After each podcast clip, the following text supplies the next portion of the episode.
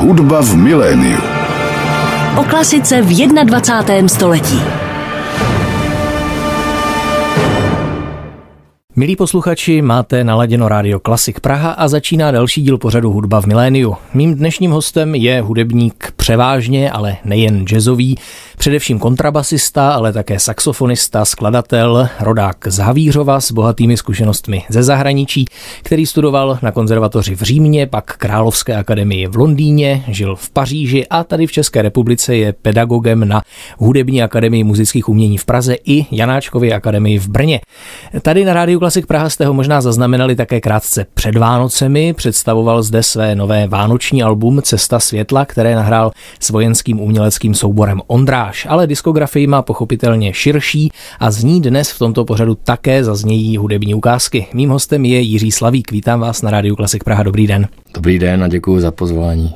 Mně ještě tedy pořád doznívá v uších to vaše krásné vánoční album Cesta světla, které se mi moc líbilo, protože občas, když se jazzmeni pustí do kolet, teď nechci být adresný, ale zdá se mi, že často pro samotnou harmonizaci, jaksi, nebo reharmonizaci těch kolet pak není ta koleda úplně poznat. Někdy, zatímco u vás mi přijde, že ty úpravy jsou takové velice osobní a že opravdu mají tu sváteční atmosféru, takže gratuluji. A chtěl bych se zeptat v této souvislosti, co vidíte vy jako spojovník, řekněme, mezi jazzem a folklorem folklorem, protože ta folklorní stránka je na tom albu velmi výrazná. Vy už jste jedno album ovlivněné folklorem vydal, tu mateřštinu, ze které taky dnes zazní ukázka. Tak co mají podle vás ty žánry společného? Tak já bych možná začal tím, že jak jsem mě představoval, já jsem původně folklorní muzikant. To je hudba, se kterou jsem vyrůstal a k ní jsem měl nejblíž. Až posléze, jak jsem byl starší a starší, tak jsem samozřejmě objevoval i jiné žánry, které mě oslovovaly, včetně vážné hudby.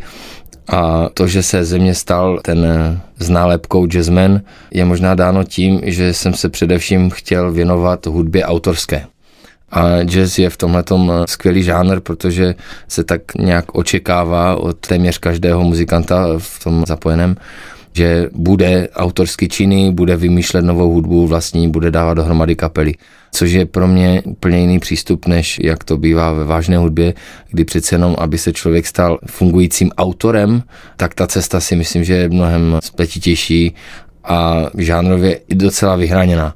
Já jsem chtěl mít tu možnost skutečně sáhnout na jakýkoliv hudební žánr, co mě zajímal a neptát se sám sebe, jestli je to třeba dostatečně soudobé nebo sofistikované, jak tomu mám pocit občas bývá i třeba ve školách, kde se studuje skladba. Mm-hmm. No, pardon, mně totiž právě připadá, že to je třeba jeden ze zásadních rozdílů mezi jazzem a folklorem, že ten jazz je kreativní, zatímco ten folklor příliš ne, že ten folklor je naopak konzervativní, tradiční, dá se to tak říct? No, já bych s tímhle tím tvrzením taky úplně nesouhlasil, protože si myslím, že lidé, kteří ten folklor skutečně někam posouvají dál, tak těch není úplně málo a ti vždy k tomu přistupují tvůrčím způsobem, ale třeba jejich práce na první pohled zdá se není až tak citelná, že oni jako autoři se možná i často schovávají a vůbec nepřiznají ten svůj vklad. Mě vždycky baví, když slyším někoho říkat, že ta tradiční cymbálová muzika je něco, co si musíme tady nechat na věky a pak mi napadne, že cymbál, tak jak ho známe dnes, je nástroj, který má velmi krátkou historii relativně. Bavíme se o, mám pocit, konci 19. začátku 20. století. Dříve tento nástroj prostě mechanicky neexistoval. Je to poměrně složitý přístroj na sestrojení a tím pádem v té tradiční lidové hudbě je to nový člen, který se tam dostal určitě zase nějakou tvůrčí invencí určitých muzikantů a to jim přineslo nové možnosti, ať už harmonické nebo rytmické, orchestrální. A protože si řekli, tak teď už tady ten nástroj se zabydlí. Takže čím se dá ten folklor obohacovat, inovovat? Novými nástroji nebo třeba také propojováním s jinými žánry? No, vždycky, když něco zlidoví, tak pro mě, aby něco zlidovělo, musí to být napodobitelné. Musí to být uchopitelné, takže věci, které jsou poměrně hodně komplikované, s lidověním nějak se stanou jednoduššími. A to je vlastně, vidíme to i v jazzu, spousta autorské hudby, která se v jazzu vytvořila, tak je už na dobro zapomenutá, další muzikanti eh, ji nehrají, protože třeba ty eh, skladby jsou moc komplexní a ne každá píseň se stane takzvaným jazzovým standardem. Jazzoví muzikanti ze začátku se učí standardy právě jako podněty k improvizaci a pro mě je to velmi podobné v tom, jak se lidoví muzikanti učí repertoár celkově. K tomu, aby se někdo mohl prohlásit za folkloristu, tak si myslím, že ten repertoár je naprosto klíčový. Musí přijít někam, kde právě si muzikanti lidoví hrajou jen tak pro radost, ať už někde na festivalu, třeba ve Strážnici, kde se takhle hraje hluboko do noci a tam prostě primáš sype nápěv za nápěvem několik hodin bez přerušení a člověk se musí hned chytit. Pravděpodobnost, že bude znát úplně každou písničku je dost malá, ale když si tomu repertoáru už nějak rozumí a do toho žánru prostě mohl nahlédnout z hloubky, tak pochopí, kde se co děje a pomocí svého momentálního muzikantství se napojí. Takže je to sluchová záležitost, stejně tak jako jazz a v tom si myslím, že mnoha muzikantů net najde to spojení. Rozumím, takže tady už se dostáváme k těm podobnostem, že jazzový standard je tedy v podstatě něco podobného jako lidová píseň. Ovšem u toho jazzu si myslím, že ta cesta byla možná trošku opačná v tom smyslu, že ten jazz začínal jako lidová hudba, která se až teprve postupem času jaksi zprofesionalizovala. Říkám to správně?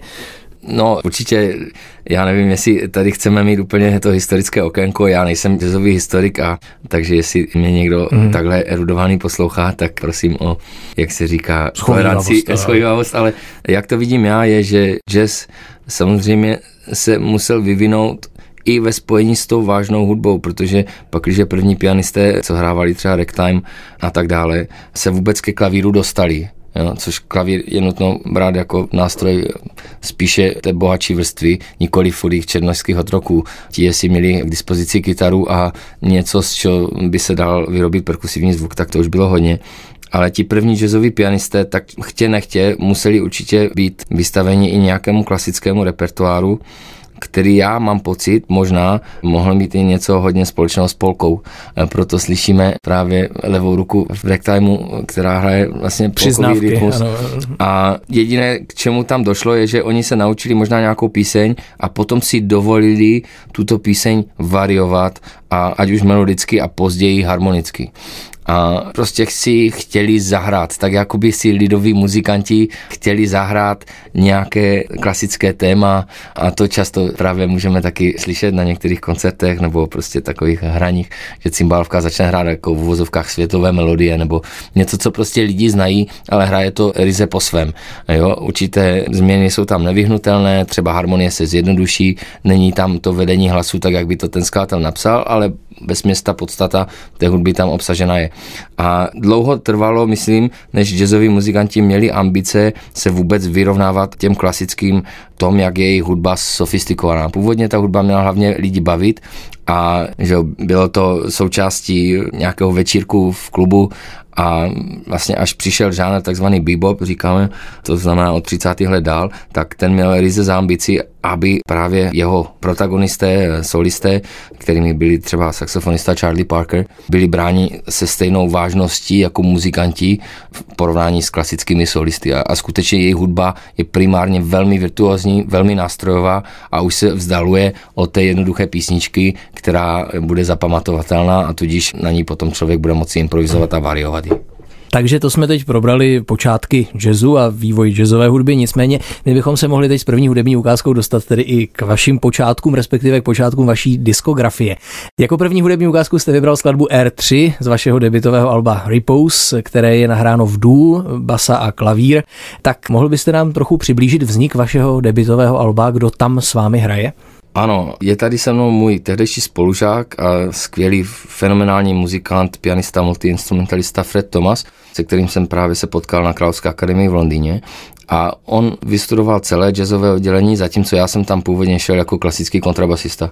Ale právě setkáváními s jazzmeny, tamějšími a studenty, jsem došel k tomu, že ta klasická dráha asi nebude pro mě, protože jsem se chtěl věnovat právě té autorské hudbě a na konci svého studia jsem změnil obor a stal jsem se vlastně studentem jazzové katedry.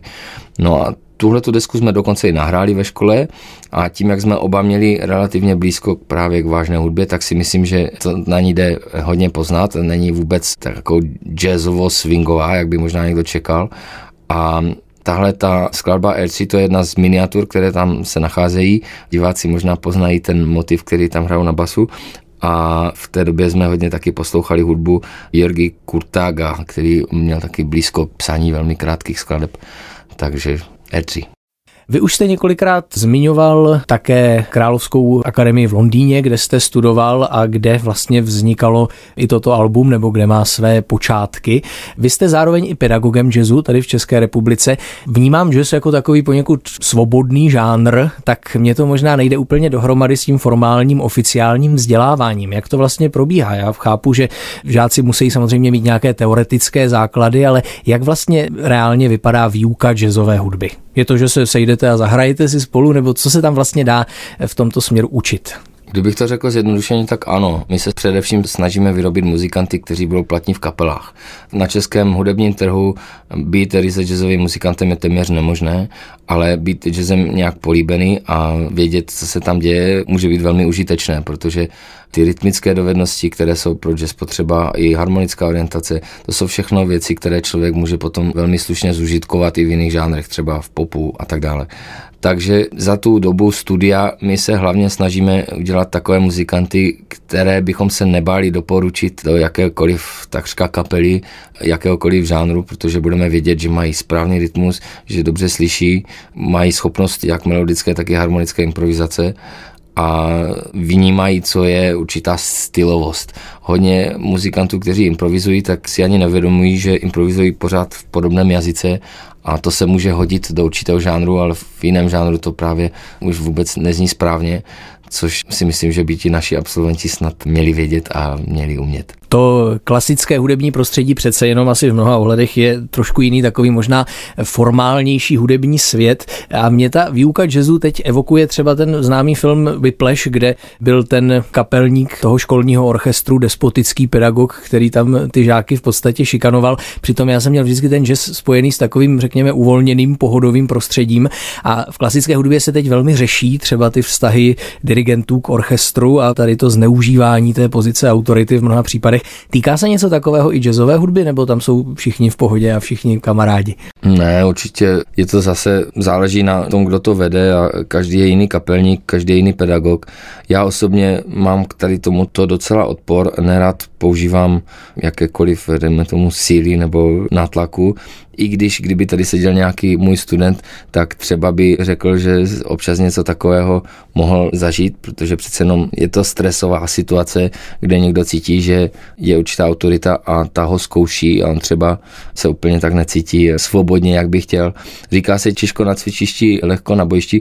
Aby jazz způsobil svobodný, svobodně a byl volný, tak je třeba mít hold nacvičeno a skutečně tu svou roli mít zažitou. A pak, když někdo je připraven, tak si to skutečně skutečně užít může. Když někdo ale ty schopnosti nemá a najednou se dostane do toho jazzového prostředí, kde právě najednou muzikanti ani nepřeznávají, dejme tomu první dobu, zaniká taktová čára a ten člověk má dost co dělat, aby se vůbec vědomě udržel v té hudbě a nestratil se strukturálně, tak to může být dost nepříjemné hmm. pro něj. Takže té uvolněnosti může být dosaženo až teprve tvrdou dřinou, dá se to tak zjednodušit? No určitě. U jazzových mistrů tu uvolněnost pozorujeme, ale ona nepřišla zadarmo, je to skutečně výsledek obrovské práce, která trvala trvala několik desetiletí. Mm-hmm.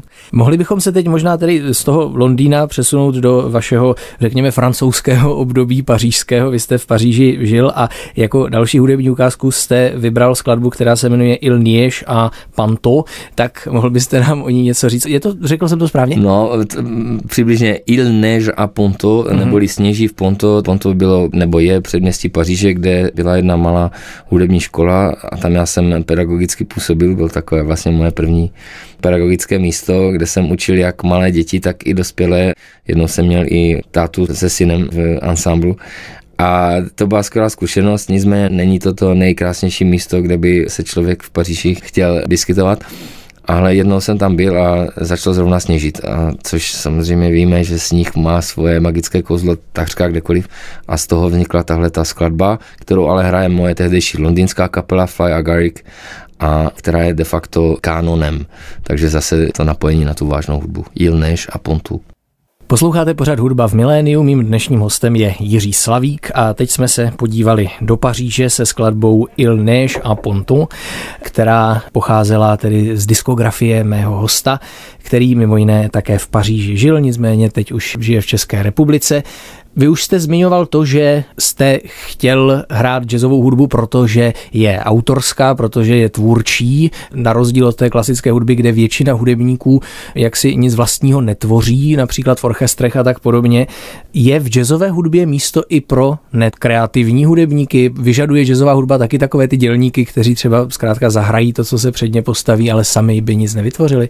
No určitě ano, možná ne až do takové míry, jako v té vážné hudbě. V jazzu říkáme těmto muzikantům sidemeni, to znamená, to jsou lidi, co hrajou v kapelách, ale nejsou kapelníky, tím pádem nemají žádnou zodpovědnost za repertoár, ten by měl vybírat kapelník a tvořit, ale samozřejmě někteří sidemeni mohou být i tvůrčí a trochu se na tom podílet. Nicméně podmínkou to není. A spousta jazzových hudebníků prostě se najde v tom, že si nejraději zahraje poměrně jako přímočarou hudbu, kde jsou jasné instrukce a nechce nic vymýšlet a prostě být jenom, jak jste zmínil, těmi dělníky hudby. A na tom není vůbec nic špatného. Já jsem vlastně mám velký obdiv pro lidi, kteří se v této roli najdou a cítí se v ní celá spokojení a mají tu satisfakci. Já osobně jsem právě tu potřebu měl jinačí a tu svoji sidemanskou aktivitu jsem takřka ukončil. Teďka se věnuju především projektům, kde jsem skutečně tím autorem a kapelníkem, a protože mě baví ten proces vymýšlení nové a nové muziky. Rozumím.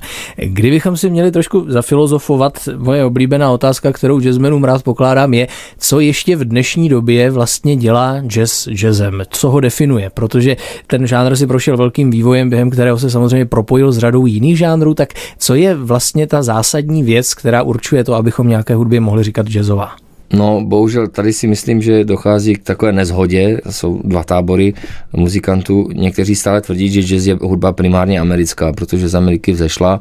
Asi samozřejmě, že má kořeny i jinde, ale prostě má nějaký americký punc a tím pádem pořád následuje tu americkou hudební produkci.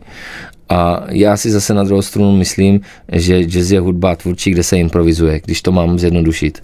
A pak, když se v té hudbě neimprovizuje, a je to pokládáno za jazz, tak s tím se přiznám, že mám trochu problém. Protože ta samotná podstata pro mě, ta haravost, kterou člověk má v jazzu, je najednou nahrazena něčím de facto programovým, kdy muzikanti skutečně až skoro po tom vzoru vážné hudby oddělají to, co tam mají předvést a nemusí se zabývat tím, že by v nějakém momentu vznikla nečekaná událost. Mm-hmm. Což... A namítnout se dá, že improvizovat se samozřejmě může i v řadě jiných žánrů, improvizuje se třeba i na varhany v klasické hudbě a podobně, takže asi jenom ta improvizace to nebude, ne? No, určitě není to pouze improvizace, ale lidi, kteří improvizují, tak v dnešní době mám pocit, že už mají k jazzu velmi blízko a určitě se jim i inspirují. Jo, vlastně Varhaník, který nikdy neslyšel improvizujícího jazzového pianistu, tak mám pocit, že trošku žije asi v jiné době. Jo. Ten jazzový muzikant nasává ze všeho, co je kolem něj a potom tvůrčím způsobem zpracovává to, co slyšel a ať už je to hudba, která je z Ameriky, nebo je to hudba z Afriky, z Indie, nebo i z České republiky a prostě nějak ji přetváří a improvizuje na ní. Takže takhle aspoň to vidím já, tu svoji roli jazzového muzikanta. Mm-hmm.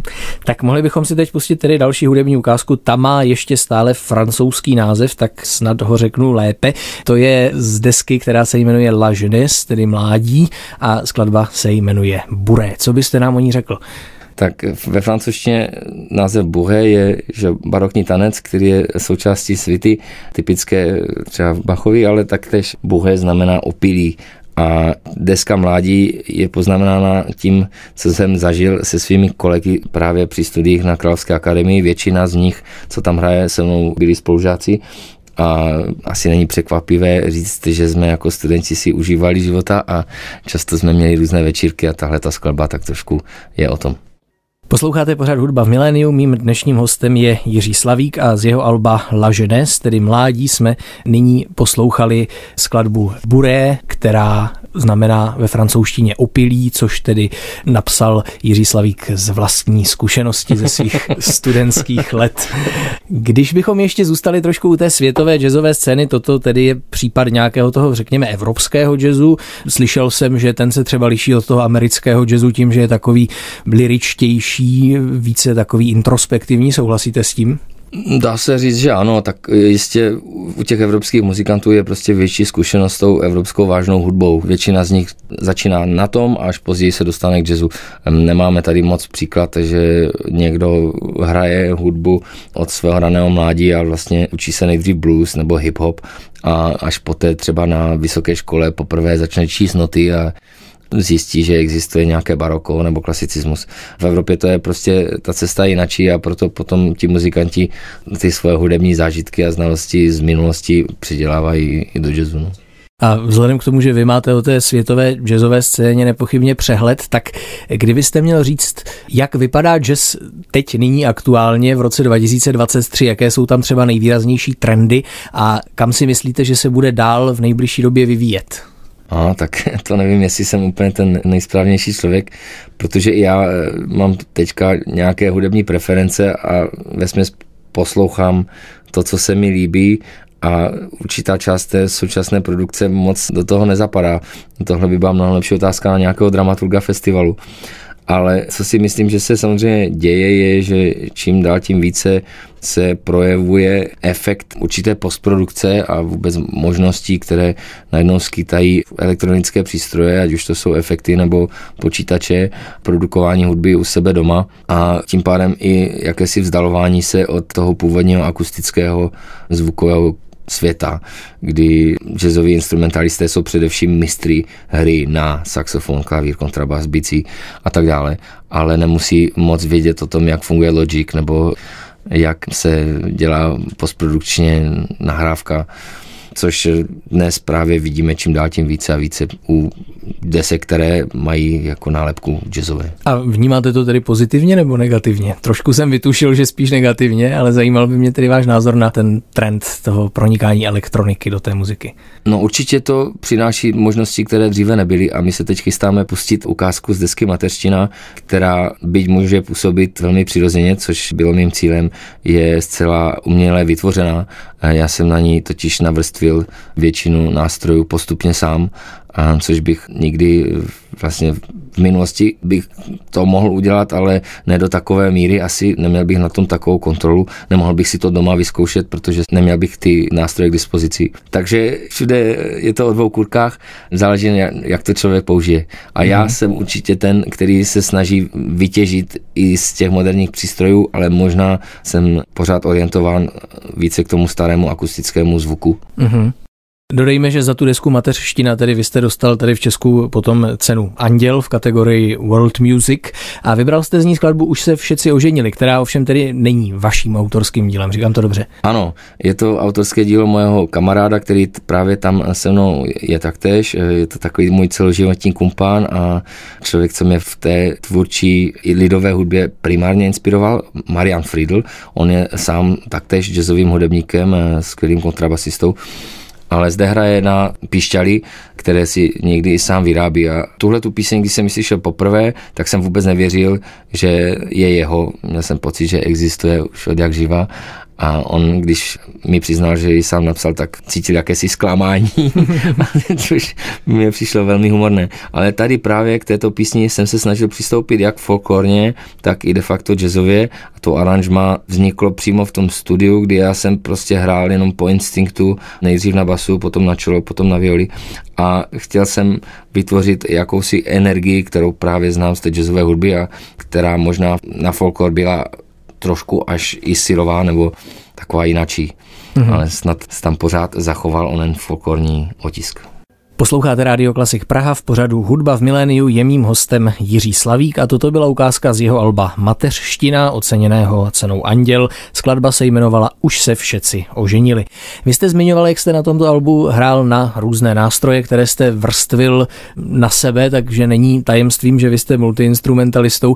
Jak vlastně probíhala ta geneze té vaší multiinstrumentality, jak jste si přibíral postupně ty nástroje? Začínal jste kontrabasem teda? Ne, já jsem začínal začínal na housle, chodil jsem v Havířově na Zušku, tam jsem úspěšně složil i první cyklus u paní učitelky Gradkové, ale potom jsem jaksi tím, že jsem hrál i v cymbalovce mého otce, v Voničce, a odešel basista, já jsem začal vlastně po té base pokukovat a už jsem byl trochu starší a chápal jsem, že na basu si možná zahraju jak v symfonickém orchestru, tak i v nějaké jazzové kapele a to mi velmi imponovalo.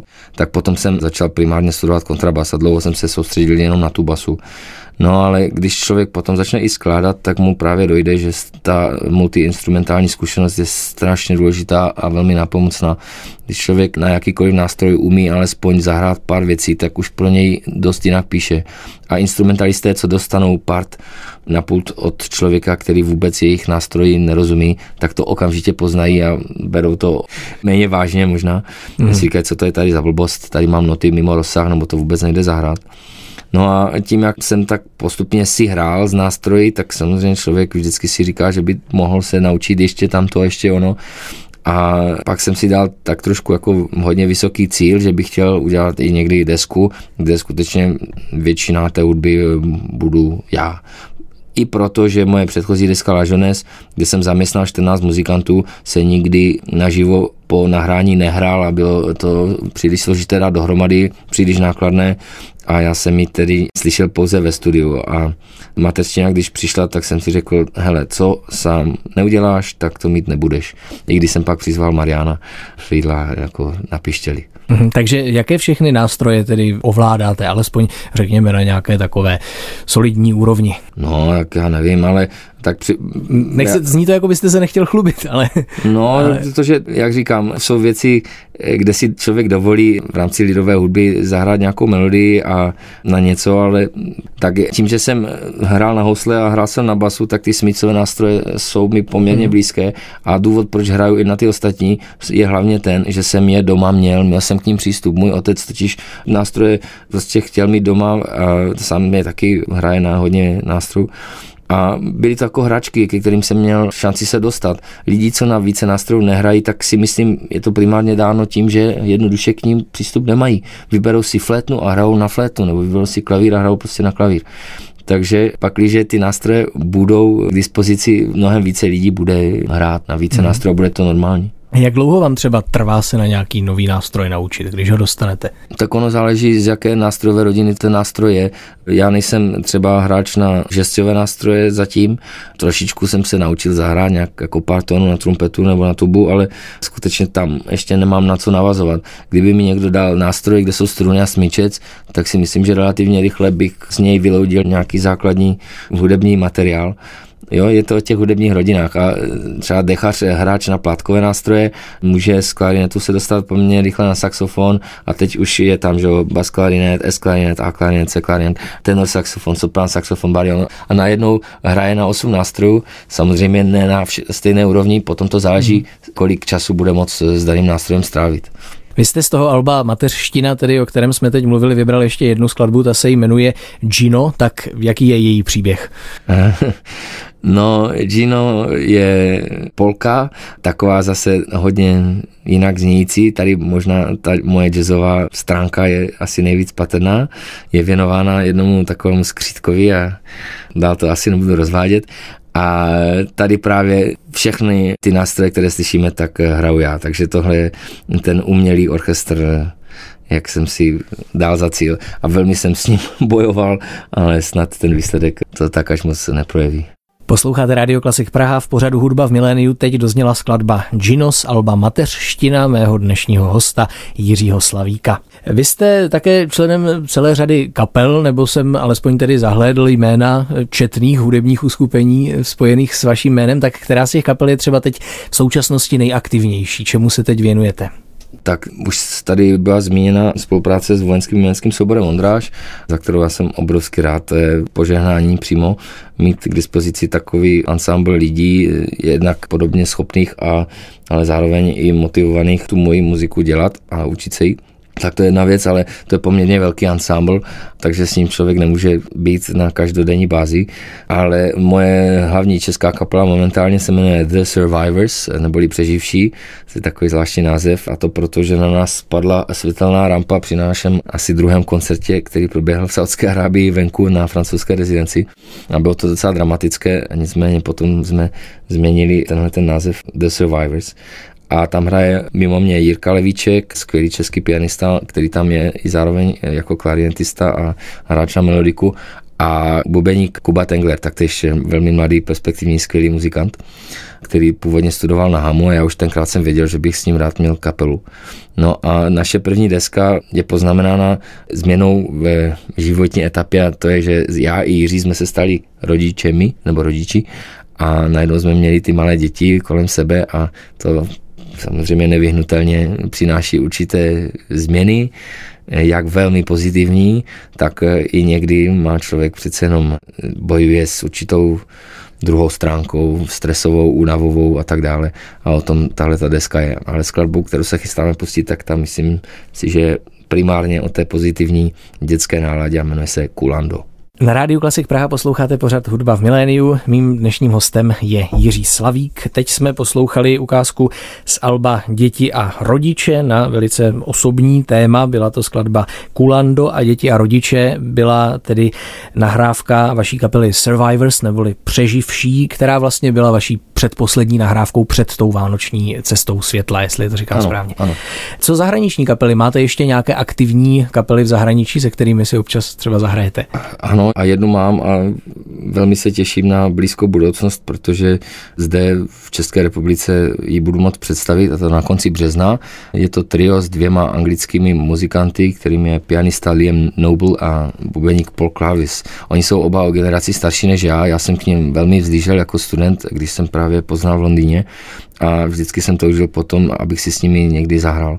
A to se uskutečnilo loni v létě, kdy jsme natočili společně desku a tu budeme právě tady v březnu křtít a prezentovat před lidí. A je to takový asi můj nejjazzovější zatím počin, protože skutečně oni jsou mistry svého oboru, jsou to jazzoví hudebníci par excellence kteří taktéž ale zároveň v rámci své kariéry museli dělat ledasco. Třeba Paul Clavis je domovský bubeník v Abbey Road Studios a Leonard Bernstein, známý dirigent, skladatel, ho měl jako svého nejoblíbenějšího anglického perkusistu, který musel hrát na každém koncertě, co Bernstein dirigoval. Tak to už bude období. starší člověk spíš asi. Ano, už má 60, no, no. ale duchem, co jsou mladí lidé, se kterými já velmi rád trávím čas a ještě raději s nima sdílím tu hudbu, to je skutečně velký zážitek. Mm-hmm. Takže to je nová deska, která tedy vyjde v březnu a kterou přivezete do Prahy. A tady v Česku s tou kapelou Survivors předpokládám asi koncertujete častěji, nebo ne? Ano, koncertujeme tak průběžně. Teď se snažím domluvit nějaké turné na jaro, trošku na